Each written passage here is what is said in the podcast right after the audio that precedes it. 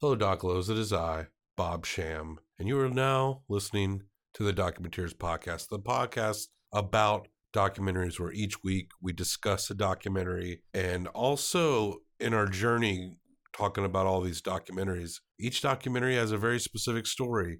And so not only do we discuss the documentaries, but we talk about the stories that the documentaries are about. And so, while this is a documentary themed podcast, it's very easy to get get to gabbing it up about life and the things that happen in history and today. And this episode is no exception. This is an in theaters edition and I've been enjoying popping these on you on Fridays, on some random Fridays. The in theaters editions are, well, this one may or may not be in a theater near you. I think some of these indie docs, they kind of float around the country. If you hear about this film, Bisbee 17, by Robert Greene. You can go watch the trailer on it. You can grasp very quickly what it is about. In 1917, a bunch of Mexican Americans and uh, immigrants from Slovakian eras, Eastern Europe, were escorted by gunpoint out of this mining town of Bisbee for starting a workers' union. Apparently, they wanted some uh,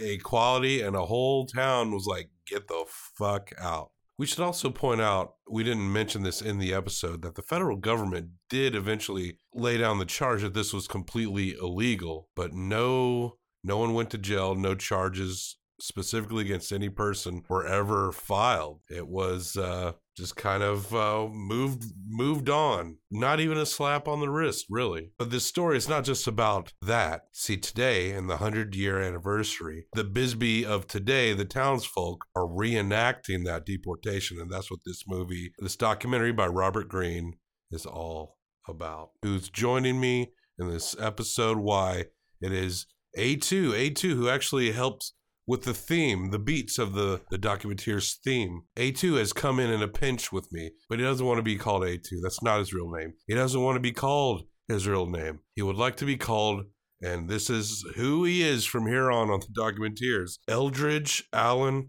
Arnautovich. You could just call him Eldridge.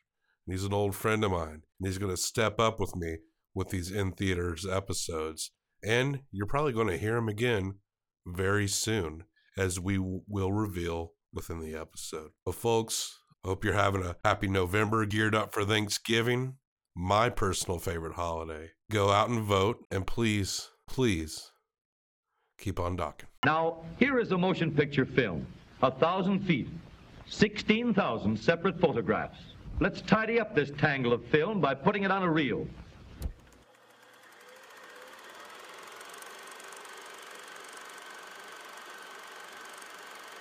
Okay, we will be loading you on rail cars. Enjoy the AC while you got it.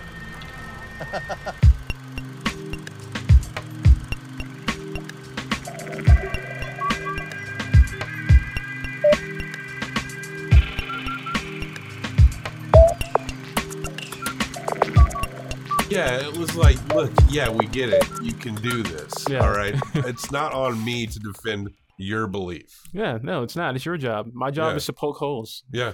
and I will. Yeah. The best I can do is be like, constitutionally, you're you have the right to that religion. That's the best I can do. no, take no constitutional cop out, eh? Yeah. I wouldn't call it a cop out.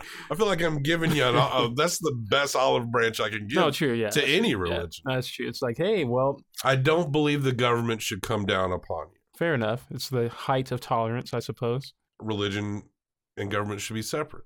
Yeah. Let's be real. There's only two real religions. I'm not. I'm gonna let you decide which ones they are. Mormonism and Jehovah's Witnesses. How'd you know? That's yeah. well, I need to work harder at being more cryptic. Oh, Scientology too. Yeah, that was a real Eh. close. That's a close third. Yeah. Really close. It was a fight between that one and Mormonism. Oh my gosh. We are here. It's another in theaters edition. How are you doing, sir? I'm doing quite all right. Wait, what is that voice? Who is that? Hello. This is a new person. Mm. What is your name? What what do you want to be called? You can just call me Eldridge. Eldridge? Eldridge. Okay, Eldridge. No, no, no. You can call me A2. That's just fine. A2? You That's just you me. want to stick with A2? I wouldn't stick with it until you call until you start calling me Eldridge. I'll call you Eldridge. Yeah, let's, let's do that. That's like your stage name. That's my stage name. Yeah, that's great. Yeah, I love it.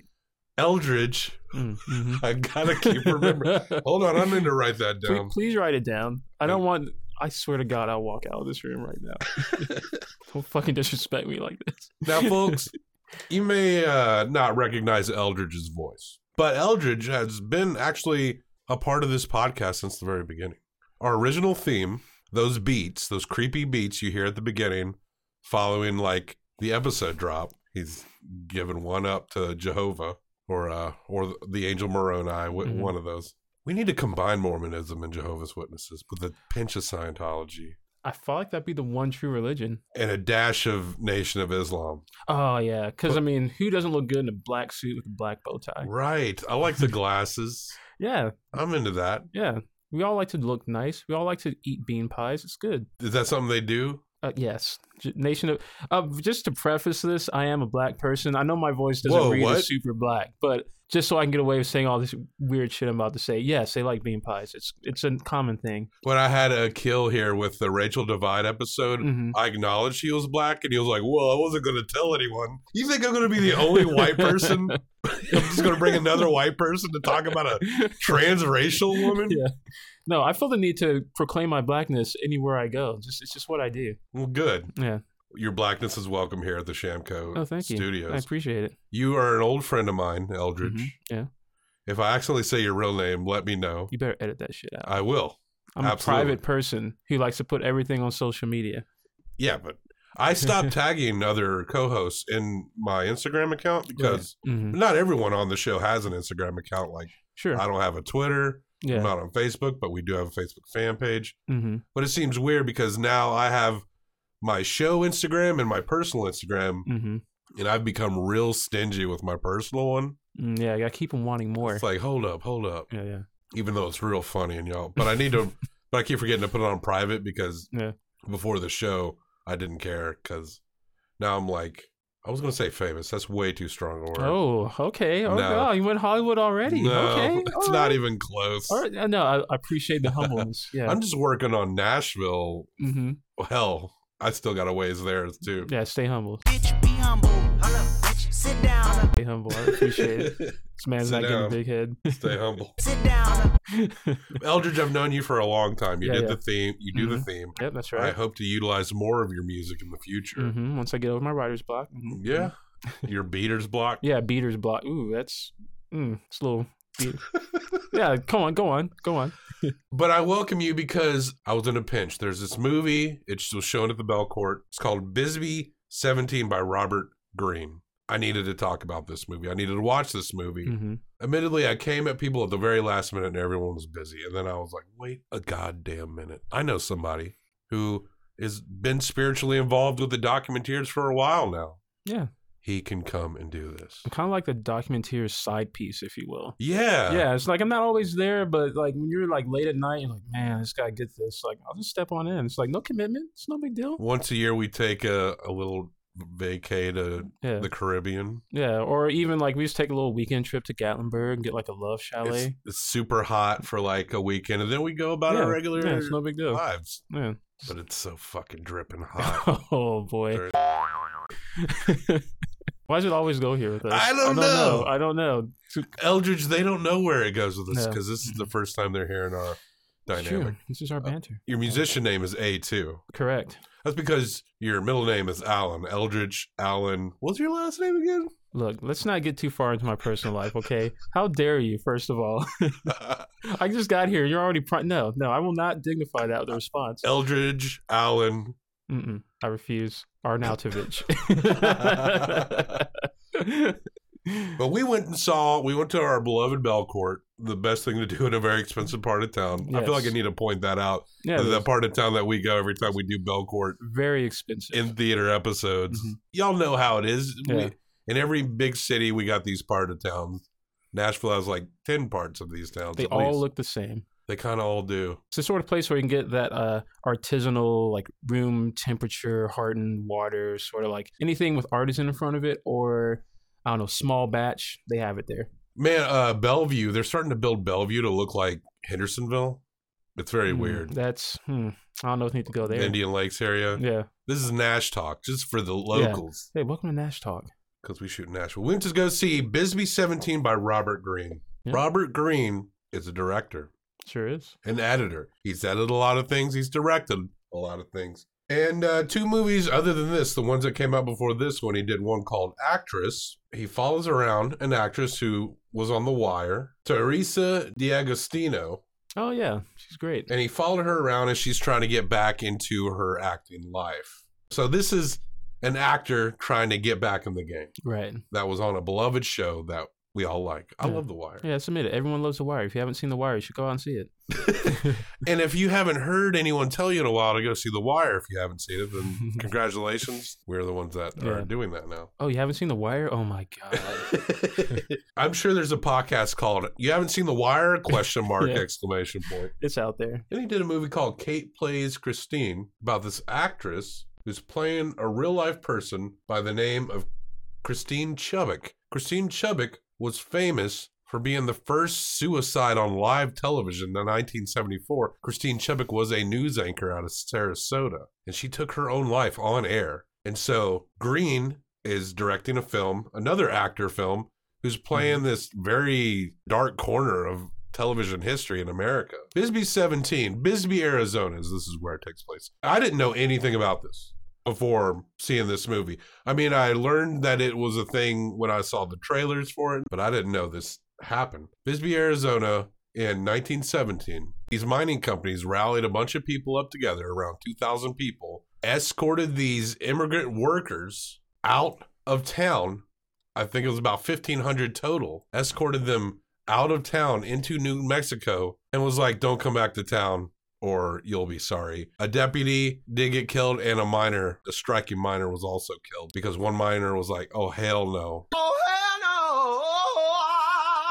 Yeah, government. Get off my property. Actually, it wasn't the government. It was like a mining company. Yeah, close enough. This was during World War II, and this town was churning out copper like crazy. Real quick, World War One. Did I say two? Sure did. World War II, one, the Great War, The the greatest war. Bisbee, Arizona was churning out copper. I think it was the copper capital of the United States. That's right. This town was making bank, but they also were being really shitty, these mining companies, to workers who were Mexican and from Eastern Europe. And the conditions for them were very bad. And so they decided to form a workers' union. What's that workers' union called? IWW. International Workers Weekend. International Industrial Workers of the World. industrial workers of the world. Yeah. And they all got marched out. And I was trying to look to see if women and children were marched out too. Right. I found surprisingly little on a surface review, no information. The leaders of the town told everyone to keep all the women and children off the streets. And it doesn't say explicitly that women and children were escorted out. But some of these miners had to have had families. 1,500 miners, they don't Yeah. have wives and children, or I don't know. I, I, want, I want to read a book on on the Bisbee scenario. Yeah, I feel like there was more to be said about it. I mean, the documentary to me uh, really did a good job of talking about the wounds in the town, but there was nothing really about aftermath. I felt like they were using the townspeople to tell the story, and the documentary really just they didn't really give a lot of service to the actual events that happened. Which I mean, that's fine. I, I think that was just the style of the documentary, but I did notice that. I mean, maybe no women and children were marched out. Maybe a lot of these migrant workers were from surrounding areas or something. Sure. Where they were shipped off to was not too far from Bisbee. They went to uh, another state, New Mexico. The middle of the desert. And apparently they were bounced around New Mexico until they had to settle in a very Mhm. small area. The town justified their actions because, oh, they're damning the war effort. Oh. The Yeah. result wasn't by the mining company who are making killer profits by forcing these migrants to work in shitty shitty conditions. They were making crazy profits, so they made it about patriotism to Mhm. force 1500 people at gunpoint to leave town and Right. never come back under threat of death because they had snipers set up. I mean, they had machine gun nests on top of where they were holding these people in this uh, ballpark. the mining companies pulled people from this town of Doug called Douglas to assist Sure. in the deportation. And this story is told because this takes place in the 100th anniversary of this event. And it's told through people in the town for various reasons. In the 70s, this town got revitalized and a, a, a lot of hippies started moving in. So the hippie Mhm. dippy shit started coming in. And that kind of helped revitalize the town because over time, the mines would dry up. And Right. these mines are just these two very impressive pits Quite impressive pits. dug into the earth right by this town, almost majestic in a way. Yeah, I can see that. It's like very impressive, and there's beautiful shots in this movie that would pan over just to constantly remind you of what this was all about. Well, the cinematography I thought was really good, but one thing that stood out to me was the people in the town. It was almost like uh, you know, you go to like a family cookout or reunion. Someone gets really drunk, drama goes down, then it's like years later. Oh, we don't talk about that. Yeah, In the town, they never. It seems like they were reticent to talk about this event at all. But it was this thing that loomed over. It's it is this thing that still looms over everyone in the town's lives. I don't know if it was intentional, but I felt like the cinematographer. I'm thinking of sure they have this huge pit where they're cutting out the earth, but then they have these giant mounds of where they're pulling the earth out from these mines. And it's almost like the town is always under the shadow of this horrible mining sort of deal. where it's just like, yeah, hey, I don't know if he was trying to do that. I felt like he was trying to get very. I almost felt like I was being hit over the head with it. for sure. And the town is recreating this in like Mhm. a play, basically. Right. I think this is stemmed from Robert Greene's direction, this play. So there is like acting performances in it, but it's not so far in it that you ever forget that these are people in the town pretending to be people 100 years ago. Right. A part of me, when I was watching this movie, I'm like, is this like a little Clint Howard hybrid going on? Mm, But I don't, I don't think so because Sure. it went back and forth very seamlessly. You would have people in their roles doing their part. In that same scene, it would cut to them. You wouldn't hear Robert's voice really. never heard it, did we? No, to them like asking a question that Robert obvi- obviously had asked. There's a lot of setup stuff in here. You can tell that Robert really wanted very specific shots throughout this movie. But the stories and the personal experiences of Mhm. the people we meet, that's not scripted. No, it's not scripted at all. I did like how they set up these shots where it almost felt like I was watching a behind the scenes of a documentary, if you will. You know what I'm saying? Yeah. Like how some documentaries will have the reenactment portion. So they had that, but then the documentary would focus on the making of the reenactment. So it was almost like this weird Inception documentary thing going on. It was like it was a the a behind the scenes of a of a three part PBS series. Yes, exactly. Like- where the budget's just not quite there, but they're trying to doing their best. It's like everyone's you know they're not getting paid a lot for these recreations, but they got their heart into it. Oh yeah, they they got people from the local dinner theater out there. Like literally, they do have local actors in in the re- recreation, which was I thought was kind of cool. And so Robert Greene is dealing with the awkward world of acting within real environments. hmm That seems to be a theme in his films with actress Kate plays Christine and now Bisbee 17. Few people in this movie are real actors, but most people just seem to be regular people that have like everyday lives here in Right, Bisbee. surprising amount of actual descendants of the people uh, that were in Bisbee. I, I was able to piece together. I think it was Richard and Doug, two brothers who had family. One of them was part of the posse that rounded up people, and the other brother, one of their ancestors, he was actually deported by the posse, and they both ended up replaying those parts, which I thought was uh, you could tell it took a toll on on both of them. You're talking about uh, the Ray brothers. Mel Ray, he ends up playing his grandfather, Edward Cook, Oh, that's yeah. and his brother, Steve Ray, Mhm. plays his great uncle. It was his great grandfather. And then Steve Ray plays his great uncle, yeah, who was. Yeah. forcibly deported mm-hmm. by their great grandfather. So Sure. we're talking brother against brother in this town. Civil War type stuff happening. that's, I what, mean, that's what they say about that war brother against brother. brother against brother. they say a lot about that war. Actually. yeah, they, they do say a lot, but I feel like I hear the most brother versus brother. Their family dynamic was really uh, with the brothers and their interaction with their mother. That's when I started getting a little irritated in the movie Hmm. because the mom was. I think it's because the whole they're good. You know, I could see both sides, and Yeah. personally, I can't see both sides of people exercising their right to organize being brutally squashed by this mining company. It was like, there's not good people on both sides. Hey, your family that deported these people, they're kind of bad people. I'm sorry. I know it's complicated, but at the end of the day, good people do terrible things. Uh, No, it's not. It's not complicated because Hmm. doing the right thing is the hardest thing to do. And, uh, Exactly. one apologist in the movie was talking about how uh, these mining companies, the Phelps Dodge Company, the Calumet, and the Arizona Company, these were the big mining companies in town. How they paid out, like for example, Phelps Dodge paid out the most, Yeah. but that's because they had the most workers and were pulling the most copper. That's It right. didn't mean they were paying everyone an equal wage. In some cases, that could mean that sure they were paying out the most, but per capita, I mean, what, what were they actually giving these people? Not a word of that. Eastern European immigrants and Mexican Americans, which it's Arizona. There's tons Sure. of Mexican Americans. I was struck by uh, there was a woman that was do- I think it was was it Lori McKenna I think that was the the woman she ha- she was an artist in town she had this art project she's doing you know like that whole thing you do in school where you put down like a coin and you rub it get the little impression she's doing that for each name that was deported and all I saw were Slavic names like Latin names Yeah. To me it was very clear what was going on in this town But yeah, people were being discriminated against and it was harsh working conditions. And when they complained, they were like, hey, we need some representation because if no one's going to help you, you got to help yourself and you got to help each other in your community. And instead of saying, and boy, this sounds familiar, instead Mhm. of saying, you know what, let's make you equal to these white miners and these Right. bigwigs, let's actually bend the narrative to make you unpatriotic right let's uh, question your patriotism for not willing to break your back for little to nothing. that's a classic move And oh my God, they're undermining the war effort. Let's basically kidnap them and ship them out of town. Can't think of another way to describe it. I mean, these people were definitely taken away against their will for doing a very patriotic act, which is standing up for their rights and speaking peacefully about what they need and want.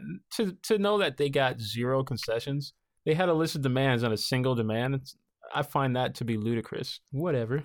Man, unless someone is just like straight up, beware of anyone that openly questions the patriotism of a people. Especially when that person is in a very, very cushy position. Yeah. You have to question that. I mean, Anyone who's in a position of power, of great wealth, who says they're not being patriotic, never trust anyone who's No. defining patriotism for an entire other group of people. especially when patriotism just happens to be toeing the company line. And this is my opinion, and I'd love to hear anyone else's opinion on it at documenteerspodcast at gmail.com. In this country, based upon the liberties we supposedly have, we have to constantly hone the sword to keep these liberties going. Because often society can fail us and we gotta, you know, fight back sometimes. But say you got a guy who's like, he burns an American flag and he says, I hate this fucking country. Fuck this country. I'm lighting this flag on fire. Because constitutionally he is allowed to do that, no matter how much he says he's hate doing it because he hates the country, it is a representative act of being an American. Exactly. It's almost it's ironic because he might be a fucking dick and you might disagree with him, but his inherent liberty to do so is actually a patriotic act. Yeah, and it is ironic, but I feel feel like our country is founded on these ironic situations or what is the other word for irony? It's not necessarily irony, but these sort of like double standards where we have a Bill of Rights, a Declaration of Independence written on a plantation where people are enslaved. So I feel like the very nature of our country is this. That's I don't want to say a lie because that sounds so loaded, but I mean, yes, it's a lie. Well a- we had we have an ideology you know that Yeah. we've always pushed up and i believe that that ideology is pretty strong it's it's the narrative that we've always felt like we were at Right. the truth is we've never been totally there Uh, we should have the momentum to go in that direction but if you think that it's all like that right now and you're Mhm. just incorrect uh, at fahrenheit 11.9 Kill and I did that episode. uh-huh. I knew this episode was going to go this way.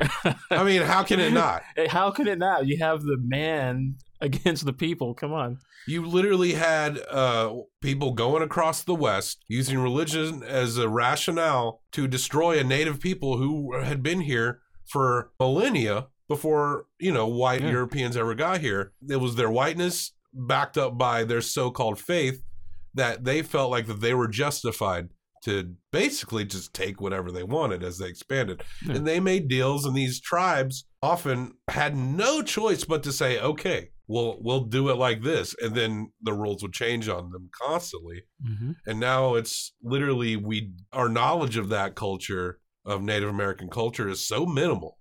That's like Right. the biggest shame. Like we should have our introduction to American history should be the first one should be the thick book that just has you know Native American people in it. Exactly. And then the second book is when the white colonists show up and Mhm. and the people Mhm. they've enslaved and brought here. Yeah. But the first thick ass book should be the Native American history, but we just didn't absorb that much. I love it in in uh, the homes of Southerners. They'll have uh, I know Like, where you're going with this. they'll have pictures of like wolves, right, and Yeah. like a na- uh, uh, an Indian chief's head in the Yeah. clouds. It's like, and everyone says they're like half Cherokee, yeah. and it's like oh, most of us are not. It's true. It's very much true. Most of us aren't. And the funny thing about those paintings too is there'll be some Native American with I don't know. They'll be like, "I'm half Cherokee," but the Native American painting will be of this like clearly Plains Indian with like the Plains Indian like gigantic feather headdress, and it's like, mm, I don't think they did that in uh, Native American cultures this side of Mississippi. But no, it's cool. It's cool. Yeah, just uh,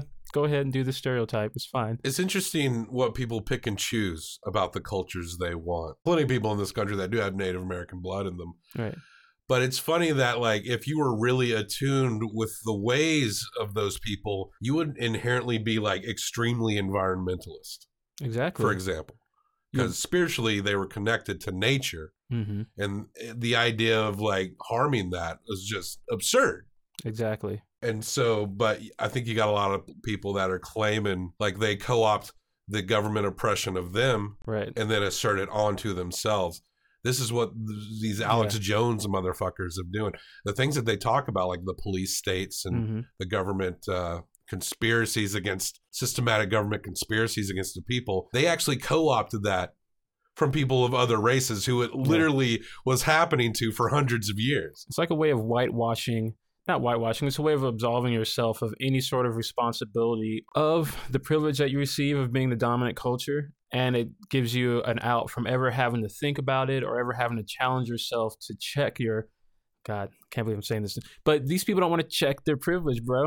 it's kind of funny how even these far right dudes, the way that they victimize themselves is co-opted from brown, Mhm. black, and red Oh, yeah. people. Is that so funny? Like even they're trying to preserve some measure. Like, what about European culture? The only thing that signifies you from Europe is just the color of your fucking skin. Oh, God, man. You're ripping. You're even in your whiteness, you're ripping off people of color and minorities. It's like if I have to hear one more time about what about the Irish, it's like fuck off about the Irish, okay? I get it. It was terrible, but it's like they weren't enslaved. It's just there wasn't a whole. Ge- yes, there was no Irish signs. I understand that. I fully understand the plight of Irish people. I actually Yeah, very very respectful of it. legit rough. Yeah. But it's legit rough. But come on, guys. It's like just because you had a rough too. Like I don't think. I think the problem is like with not only with this Bisbee documentary and just anything that's related to race.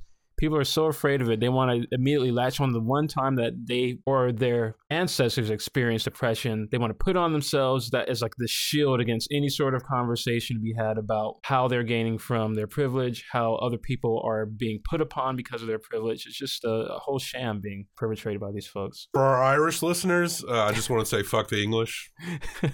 And for our English listeners, I want to say except you. Yeah, yeah. And full full disclosure, I did do my DNA background report. I am solidly fifteen percent uh, Irish English, so I can say this. Fifteen percent Irish. Fifteen percent. Oh wow, I'm like a good half. I'm sorry. Actually, it's ten percent. Other five percent is just amalgam of weird shit. I'm not gonna get into it. Yeah, I got plenty of that Yeah. too. Semitic and shit. It's weird. Well, Yeah. like a little bit, you know. We've got the World Series of Oppression in here right now. I'm not gonna claim that. I mean, I do have some ancestors that went through some shit. yeah, everyone does. But that's not my struggle. But I think the thing that um, I kind of connected a lot with m- the environment that I grew up in, when you're hearing like the guy who played uh, Walter Douglas, he's the the com- the big company man, the big wig, hmm is very much an apologist for the actions of the companies because he he said straight up, "I am a company man."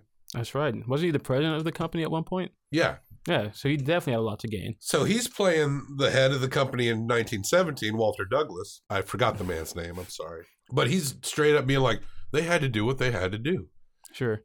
there's this thing, and I think you know, growing up a white Southerner, and you know, my mother's side of the family, they're from the South, and I think there's a little bit of this in terms of like my father's side of the family in the Revolutionary War. It's Mhm. like everyone has their versions of the history that they're proud of.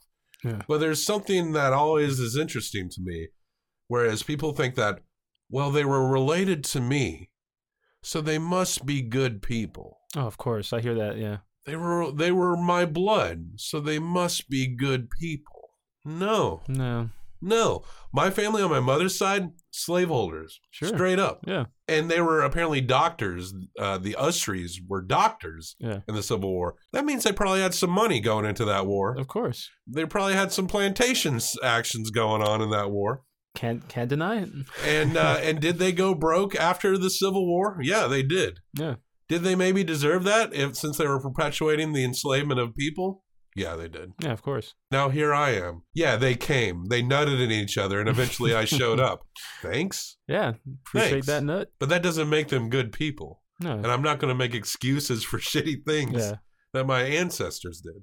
Well, at the same time, though, I understand that people, everyone's ancestors, doesn't matter what color or class you are, everyone's ancestors did something terrible because times change. Yeah.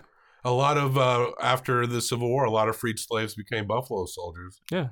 Went out west and Did all kinds of horrible stuff. fucked up some Native Americans. I know, I Absolutely. This whole thing, I mean, if you're in the black community, you always look to that like, oh, yeah, we have Buffalo Soldiers. We're part of this country. And my first thought is always, yeah, they're out west. And I don't really know if I want to be very proud of that chapter in black history. I mean, I'm proud, but at the same time, ooh, it's, uh, it's a little complicated. Yeah, not a lot of options, but yeah, it just seemed like every rock you turned over was just something Mhm. you didn't want to look at. Mexican American communities at the time would get raided and scalped, so just to pass off because they could pass their scalps off as Native American scalps. Yeah, black hair. Sure. and make money off of it. mm-hmm. But Walter Douglas, I mean, it's just wrong to force migrate people. Yeah, it is. I mean, I know to us it's not black and white. No. I think these people have complicated relationships because it is their family. right. With the Ray brothers, who played their great grandfather and their great uncle, I felt like I wanted some kind of an emotional resolution with them. I felt like I wanted something to go somewhere, and maybe that they talk about how they felt about it. Maybe Steve is more he understands his uncle Archie a little more, who was who was standing up for workers' rights. Mhm. Also, it wasn't just miners in this union that got walked out. Oh, was really? Who else were Anyone who sympathized them. Oh, that's right. People who ran uh, stores that were Mhm. like, look, they didn't work in the mines, but they were like, look, I'm sympathetic to your cause. I understand what you're going through. hmm Those people were also walk the fuck out of town. Oh yeah. This is a true story. yeah, and and the funny thing is, it's not like this was hundreds of years ago. This was just the last century. We're just at a hundred, little over a hundred years from from this point. I don't know. It's it's it's nothing new. It's nothing new for our country or any other country for that matter, really. Let's talk about a few players in this because remember, well, like we said, they're performing basically a street play. They're reenacting this. There's not thousands of people. Uh, I think you know the the Union men. They are they measure out to like a, a few dozen people. yeah, yeah. It's not like at that scale, but the the camera loves this kid. His name is Fernando Serrano, Oh yeah. Camera loves this kid. and he we we are introduced to this kid as he starts walking. Ro- uh, Robert Greene loves to videotape people walking. That seems to be kind of a trope in documentaries, Sure. like quiet scenes of walking. And we've Robert Greene cinematics are probably amongst the most beautiful we've seen all year on the Documenteers, or myself. You've Mhm. only been on this episode. It's best best cinematography I've seen so far. It, it, it, this is a beautiful film. It is quite beautiful. And Fernando, we are introduced to him when he wa- starts walking. And he walks for a long time. And he walks through an old theater that was probably there in, in 1917. Sure. Great orbital shot, just circling around this kid as he's going. Interesting stuff. And you're like, where's this going? And then he gets on the stage and he says the person that he's playing. We're focused a lot on the journey of the character he's playing. He's a guy that signs up for the Union. He plays uh, a Mexican American person. The dude who's playing the guy who recruits him into the Union, Oh, he was cool as hell. he's like the old cowboy guy. Yeah, he was super cool. he shows a picture of himself on like a of himself on like a Bronco. Oh yeah. He said it was 57 years ago. His body was definitely looked stronger, but he had the exact same exact face. same face. It was kind of weird. he looks exactly the same. Pretty sure he's a Highlander. Yeah, well, an old Mexican man, Yeah. but he plays the guy who recruits him. You mentioned Lori McKenna. She's an artist. She, she kind of she represents a lot of that because keep in mind this mine would fail probably two times over over the years. Like I said, in the seventies, the hippies showed up. I think Lori McKenna represents a lot of that, She was definitely in that wave of hippies that showed up. and uh, that kind of that definitely changed the the town. Always has this. What is the equivalent we might think of? Maybe like Asheville or something. Yeah, or like Paducah, Kentucky, or Yeah. something like that. Paducah. Wow. Paducah, Paducah. If you wanna, you can rhyme it with bazooka, but you can't poo-poo Paducah.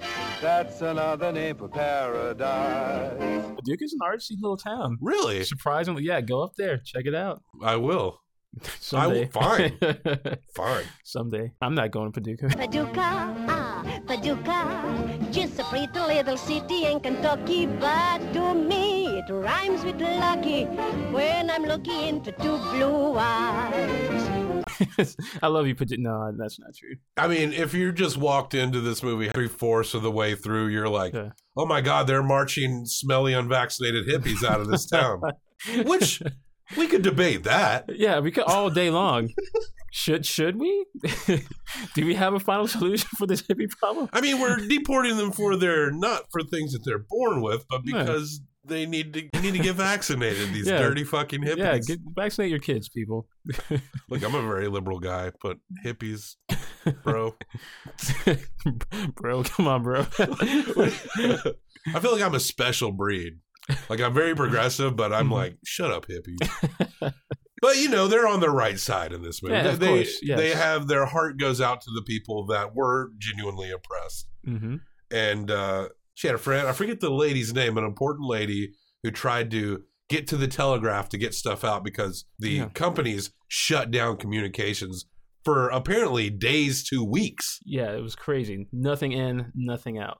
So, you know, they knew this is wrong. You know it's wrong when you're not allowing communications. Like that is if you want to write a, a thesis on oppression. I'm sure uh, old Uncle Adolf was like, "Send me, Yeah. write to me a paper." it was perfect timing, actually. He probably had to re- read the Bisbee, the Bisbee reports. He's like, "Hmm." I mean, it was kind of odd the Mm. parallels that they put people on cattle cars in 1917. Hitler puts people on cattle cars. It, I was struck by it. I was very uncomfortable by the whole cattle car scene, quite frankly. There's a guy. He plays the sheriff. Actually, he goes from being sheriff to full on criminal.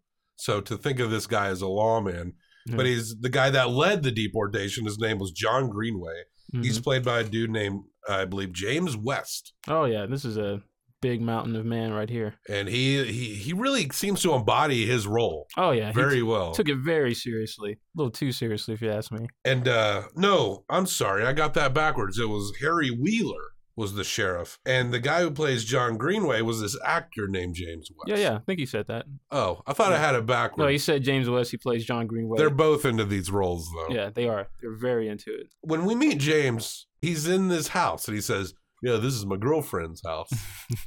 it's like, all right. And it's like, and if you look at the decoration in this house, it appears that his girlfriend is probably 83 at the minimum. Everything was a floral decoration Mhm. everywhere. One of the, you know, those couches that old people like that don't look comfortable at all. I think the only thing that was missing was one of those uh, little portraits of just two hands praying. Yeah. I bet there was like a footprints in the sand. Oh, you know, Somewhere. At least a clock with it in the background. Uh, it was then that I carried you.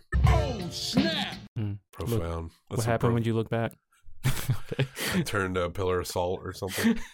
he lives with his girlfriend. Typical actor. He basically admits that oh, he's crashing at his girlfriend's house. He's couch surfing right now. And you can look at that house. You can tell that his influence is not in that house. He has no say in that house. I, I think he's the he's like um, the gigolo of the house. I'm Yeah. willing to guess. I think he pulled off. Yeah. Look, you know, good for him, man. No shame there. Yeah, no shame, no shame. It's 2018. But he embodies his role as a head asshole in the deport Oh, yeah. squad. And he talks to Fernando at some point. They're having a casual conversation about the roles that they're going to play. It seems like James is kind of talking on behalf of these miners. He's like, and he's like, well, these people, they wanted to preserve uh, what they felt like was their way of life. And they felt threatened by what they saw as outsiders. And Fernando was like, well, no, the white people are the outsiders because the brown people were already here. Oh, snap. Oh yeah, it was a perfect just it was a perfect comeback. I mean, they were polite about it. They were they were small town polite about it. They Oh, yeah. weren't. We're not seeing. I think the the racism in the now is there, but it's like Yeah. a lot more subtle. It's not necessarily like there's a instant wall up. Right. And I think to the credit of this, I believe it's probably all a concept by Robert Greene and maybe people in this town. This is an interesting way to come to terms right. with this history. And at the very least, I got to give them credit for not shoving it, you know, under the bed. Yeah, they did do a good job of all that. It was funny to me that uh, the person who played John Greenway, James West, his old job before he became an actor, he worked for a prison, and part of his job was literally deporting uh, Mexican American, like pretty much anyone from south of the border, deporting them back home Yeah. on prison prison planes. So it was just a little too on the nose for me. Yeah. I was like, wow. So you got out of a prison job and decided to take this gig, uh, deporting people again. All right, He probably gave a lot of acting tips in this regard. sure. and we meet a kid, I forget his name, but Tombstone is close to this area. Yeah, yeah. And this kid, he's an actor at Tombstone. And it's interesting how we meet him because he does that uh, busking to get people to come in. And then he looks at the camera and then introduces himself. He's a small town actor. Total and- ham. Yeah. but he's he seems good at it and he Oh, yeah. seems impassioned by it in a way and he would go to bisbee to play one of the unionized people who get force supported What would you think of his subtle bit of shade? I felt like there was some shade between uh, Tombstone and Bisbee. yeah because bisbee well they said that tombstone has the fake history bisbee has the real history Fair enough. people want the tombstone story everyone doesn't want to admit the bisbee story Mm, Fair enough to him because Tombstone was basically the story of a couple groups of dudes who acted tough and got shot. wyatt earp right Yeah. the okay corral right Yeah, yeah, exactly. Bisbee, this is true human drama at Bisbee. But there's this place, uh, the Warren Ballpark. This is a very important ballpark. It was built in 1909, and someone in the film claimed that it's the oldest multi-functioning sports park that exists in the country that hasn't been torn down or redone. Yeah, continuously operated. And this place is very important in the history of this act because when people were rounded up, they were marched out to this ball field. They were like, "All right, you need to like go back to work." Or you're gonna get the fuck out, and everyone was like, "Fuck you!" Yeah. and they got marched out by gunpoint out of town. Warren Ballpark still there, still as is. You see those old pictures of old ballparks and the way they're laid out. It's It- like an old picture of Yankee Stadium or something. That's the way it felt to me. I want to go to this town. I feel like I wanted to go to this town. It it looked beautiful. The hills and the way the houses were kind of set up, going up those hillsides, it was very interesting. It almost felt European in a way, and it's like a southwestern European or maybe one of those like uh, old Native American villages built straight into the side of a cliff face or something. And this is just one of those stories in American history that, like, maybe at best two sentences in a history book. Oh, totally. if it even makes into a history book. Yeah, it's just something tremendous. I think Arizona had only been a state for about seven years at this point. You ever hear about uh, Tulsa, the Black Wall Street? Oh yeah, yeah. The whole whole black part of town just raised basically. Yeah, how I, I forget even what sparked it. It was like a nothing thing. There was a black dude that was uh, in the local jail. I can't remember what he was accused of, but they knew that the black people in the town knew that there was going to be a lynch mob for this guy. So a bunch of the black residents um got their weapons and were posted up outside saying, "No, you're not going to lynch this dude." Yeah, Gunfire, second, yeah. and exercising their Second Amendment rights. Exactly. Gunfire ensued, and some white people died, and you know what happens then. And then every white person literally burned down an Oh, yeah. entire part of town. It's just one of the wealthiest black areas in the country. Yeah, it was very vibrant too. Oh yes, I, I wonder if there's a documentary about that. oh, I'm sure. I bet there there's like a PBS thing, you know. Yeah, you know, there's somewhere. But uh, but yeah, that's like a brutal story that I I don't think I'd heard about until maybe a, a handful of years ago. Which is funny because I remember in the movie, I can't remember who said it. It was one of the apologists for the company. They were saying, "How could th- how could it have been this bad? Wouldn't somebody have talked about what happened then? How can all these people keep a secret?" And I'm, I'm thinking, it's not these people keeping a secret. They probably tried to tell everyone they could, but no one's going to write that. No one's going to put it in print. I mean, when a huge mining company basically wrecks a strike by force, they're not to like start putting that in the paper. Guess what, guys? We crushed these kids. Well, they were actively suppressing the information going Exactly. out, and everyone is complicit Yeah. So if everyone's complicit, that's like a thousand, two thousand people are going to go turn themselves in. You know. And also with that, I don't think that white culture in 1917 is going to necessarily care that a bunch of like Slavic people and Latin American folks are getting pushed out of town. They're probably thinking, okay, great, let's move on. They don't care about it now. I didn't Yeah. know about this story until I watched Yeah. this movie. It's true, fair point. And you know, this is a beautiful documentary, but let's face it, most of the country's not going to watch this. No, we went to the theater. I think there were, it was you, me, and maybe three other people. Yeah, yeah. But if maybe it'll get a, I think it might, you know, not to jump too ahead of our rating, it might deserve uh, a nomination at the Oscars. I would say. Yeah, I think it's one of these documentaries where I haven't seen anything like it. Just the way the director seamlessly brought in the people's regular lives, what they were doing for this, whatever they want to call this, this remembrance. It was very seamless, but also haphazard in a way, like purposely haphazard. Like you're seeing, like breaking the fourth wall in some respects. Now, earlier in the summer of 1917, and this was my surface research. I don't want to be too informed. I because I promised the listeners to just throw out uninformed opinions and judgments as much as possible. I do it for them. Mm-hmm.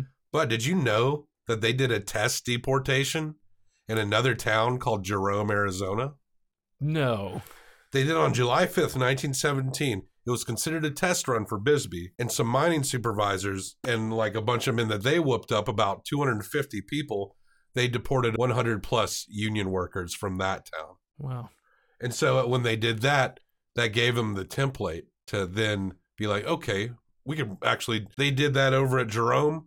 We Yeah. can do it on a bigger scale. Get people from Douglas up in here. We can get all these Mexicans and Slavics out of this town. Why is there always a pre horrible thing? Like kind of like how before World War II they had Guernica. It's like, oh, that's how you bomb the fuck out of a town. Cool, let's do that in a couple of years. It's jacked up. But they go through this reenactment. Certain scenes go down. I love that there's like at one point I think it was a part of the crew of the documentary, like a Mhm. limousine was going down the street. yeah, that was odd. and they were interacting with like modern vehicles, but acknowledging that they were there because they're acting. But like we said, it's not far, it's not so removed that we Mhm. don't know that there's still a documentary being filmed. Exactly. It's like a documentary. Yeah, like we said, it seemed like it's behind the scenes of a of a reenactment, hmm which it is actually. One part that made me chuckle was when they were striking, and there are people just this guy driving his little Toyota Corolla or whatever, and they're in his face like "Join the union," and this dude's in the Corolla thinking, "Uh,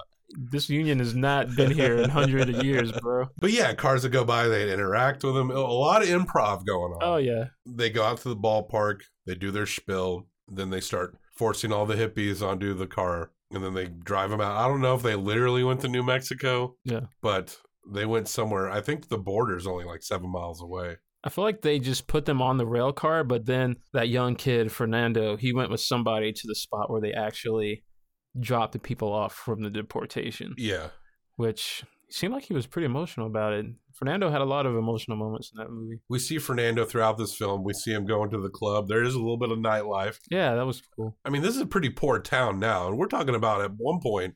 This was like the richest town in Arizona. Yeah.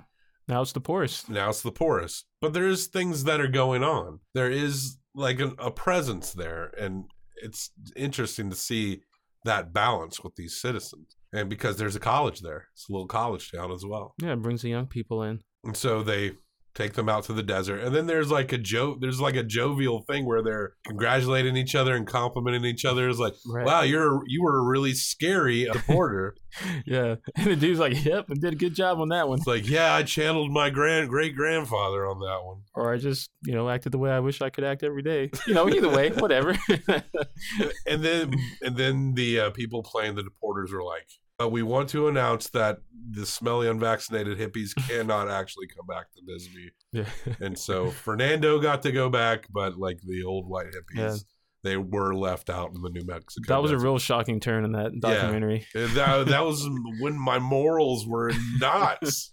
it ended up being a hippie deportation. Uh, dude, and then when they dumped all the patchouli out. Yeah. okay. The, pachu- the patchouli desert. It's like they just took axes and were just like taking the axes of these little patchouli bottles. It's crazy. It was nice that they packed up all their crystals. Yeah, the crystals were them. very expertly packed. That way, because I believe uh, turquoise crystals is Mhm. like that's as good as drinking water, so they Mhm. should be fine. Yeah, they're they're good. Don't worry about these figs. They have the crystals. That's all they need. Oh my god, hey, you Oh. started. You started this. Eldridge, oh, you motherfucker! Eldridge. I'm leaving. I'm out. no, I'll edit it out. Eldridge. Fix it in post. Yeah, I hope I didn't call you by your real name. I like calling you Eldridge. It feels good. Isn't Eldridge the name of Bill Cosby's son-in-law on the Cosby Show? Elvin. Possibly. I think there's an Eldridge civil rights leader too, something or other. Eldridge Cleaver? Yeah, that's who I'm thinking of. He became a leader of the Black Panther Party. Hey, there we go. There's a good American experience uh, Mhm. uh, about the Black Panther Party. Of course there is. American experience is everything great. oh, they, oh, you motherfucker. I got to put in beeps. Eldridge, thank you so much for joining me. Yeah, it's great. And I know you know this because you've been a supporter since the beginning. Day number one. And I think it's cool if in the future you would join me again for these in theater versions. I like Yeah. these. Yeah, they're fun. And I think it's the in theater versions, they're they're a little different. hmm So I think it you can come off emotions and have real raw conversations. But Eldridge, we don't rate in a star rating scale. That's for the mining companies. We're with the international workers. What are they called again? Industrial workers of the world. The Herzog is on the side of the oppressed. You're on that new new. You're going to give this one through five Herzogs. I'm going to give this one through five Herzogs. And then we will come together. We will reunify this country, man. Go Wow. vote because this will come out right before election. Ooh, good plug. Please vote. Sometimes we get a little tired. Maybe we got a little lazy in the past. We took things for granted. And I think what's going on now should remind us not to take things for granted. So go vote. Mhm. And also, Aaron, how you how you feel about this movie, Bisbee 17 by Robert Greene? Ooh, first Herzog. Be be cautious on it because there's some things I have problems with. I'm gonna give it a four out of five Herzogs. Interesting. Four out of five. So what what drops it down for you a little bit? Doesn't drop much. Doesn't drop much. I feel like a four is a solid rating. Yeah, yeah. But what held it down for me was okay, this thing clocks in just under two hours, maybe a couple minutes under two hours. Hey guys, can we just maybe take 20 minutes, give us a little more, little more uh, setup, a little bit of preamble before we get into this? Because I'm sitting here wondering, well, what really did happen here? What was going on? Why are we just uh, learning things secondhand from everybody in the movie? I feel like I don't have a good footing in reality. I think maybe that was a conscious choice by the director, but it was a choice I didn't really appreciate. Interesting. Well, I think you're totally right. It did run a little long. There's some very drug out walking scenes that we didn't need that much of it. it added nothing to the artistry or the story. But you're right. I did want to know more about this. But I think it may be to the credit of this movie that it makes me actually want to read some books on this and find out more about this. Up to the middle of the 20th century, a lot of Mexican Americans were deported. Some who were born in the country were deported in the 20s following the Dust Bowl and the Great Depression. And they were forced out by American workers. And of course, you know, politicians are race baiting in there somewhere and uh, blaming, uh, you know, uh, it's not unlike now. We get machines and shit taking our jobs. Non whites are being blamed for it. Truth is, for the last 10 years, immigration has been Yeah. going down, It's a timely documentary. going down. Yeah. I don't care what what your your uncle's email tells you. That long chain email with 8,000 people on the CC line. before before the current president came into office, immigration was at its all-time low. That's right. What was I going to say? Uh this is a beautiful movie. It is. This is a gorgeous movie. I've never seen anything like this movie. The way they're they're, they're playing this role, but we're all Yeah. the camera's also removed from it. It's bizarre, and um, I think I'm going to give this a four point five. Solid. I think for the reasons you gave, I can't go too perfect. Felt like for a minute there when we were in the theater watching this, I was like, "Is this so far? This is going on perfect." Yeah. But then you're right; it does drag a little bit.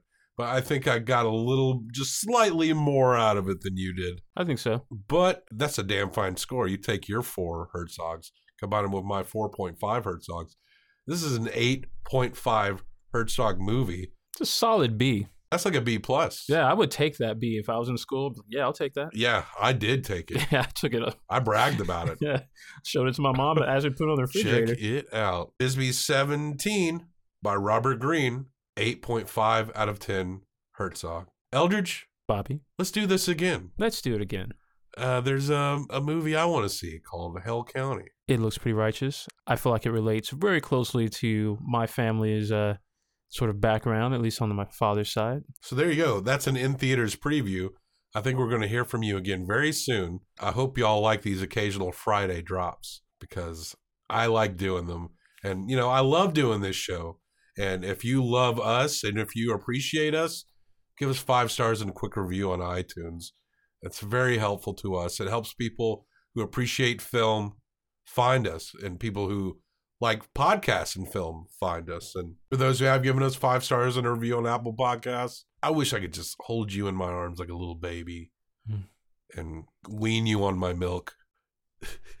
you just I'm. I'm not going to touch that. I'm not touching it. I'm not touching it. You're gagging. Oh my god. I have a strong gag reflex. I have none. What are you doing later? Eating hot wings.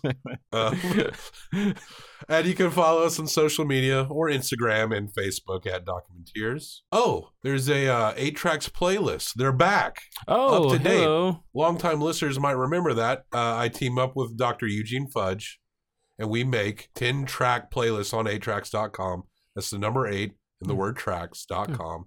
Look up Documenteers there, and you can see short playlists, unofficial soundtracks to each Documenteers episode that we have done. By the time you hear this, they should be pretty well up to date. I don't think this episode will be out by that point, the playlist for this episode, are pretty much all up to last Tuesday at the time of this drop.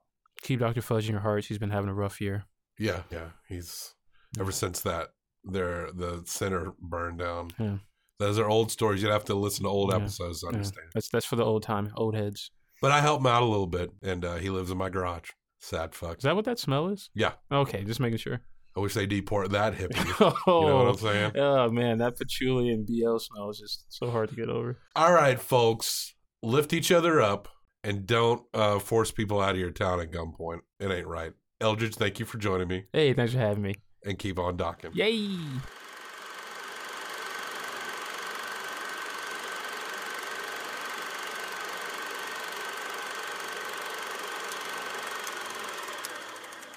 What are they called again? The Okay. IWW. We are talking about uh make sure you keep all those O's in there.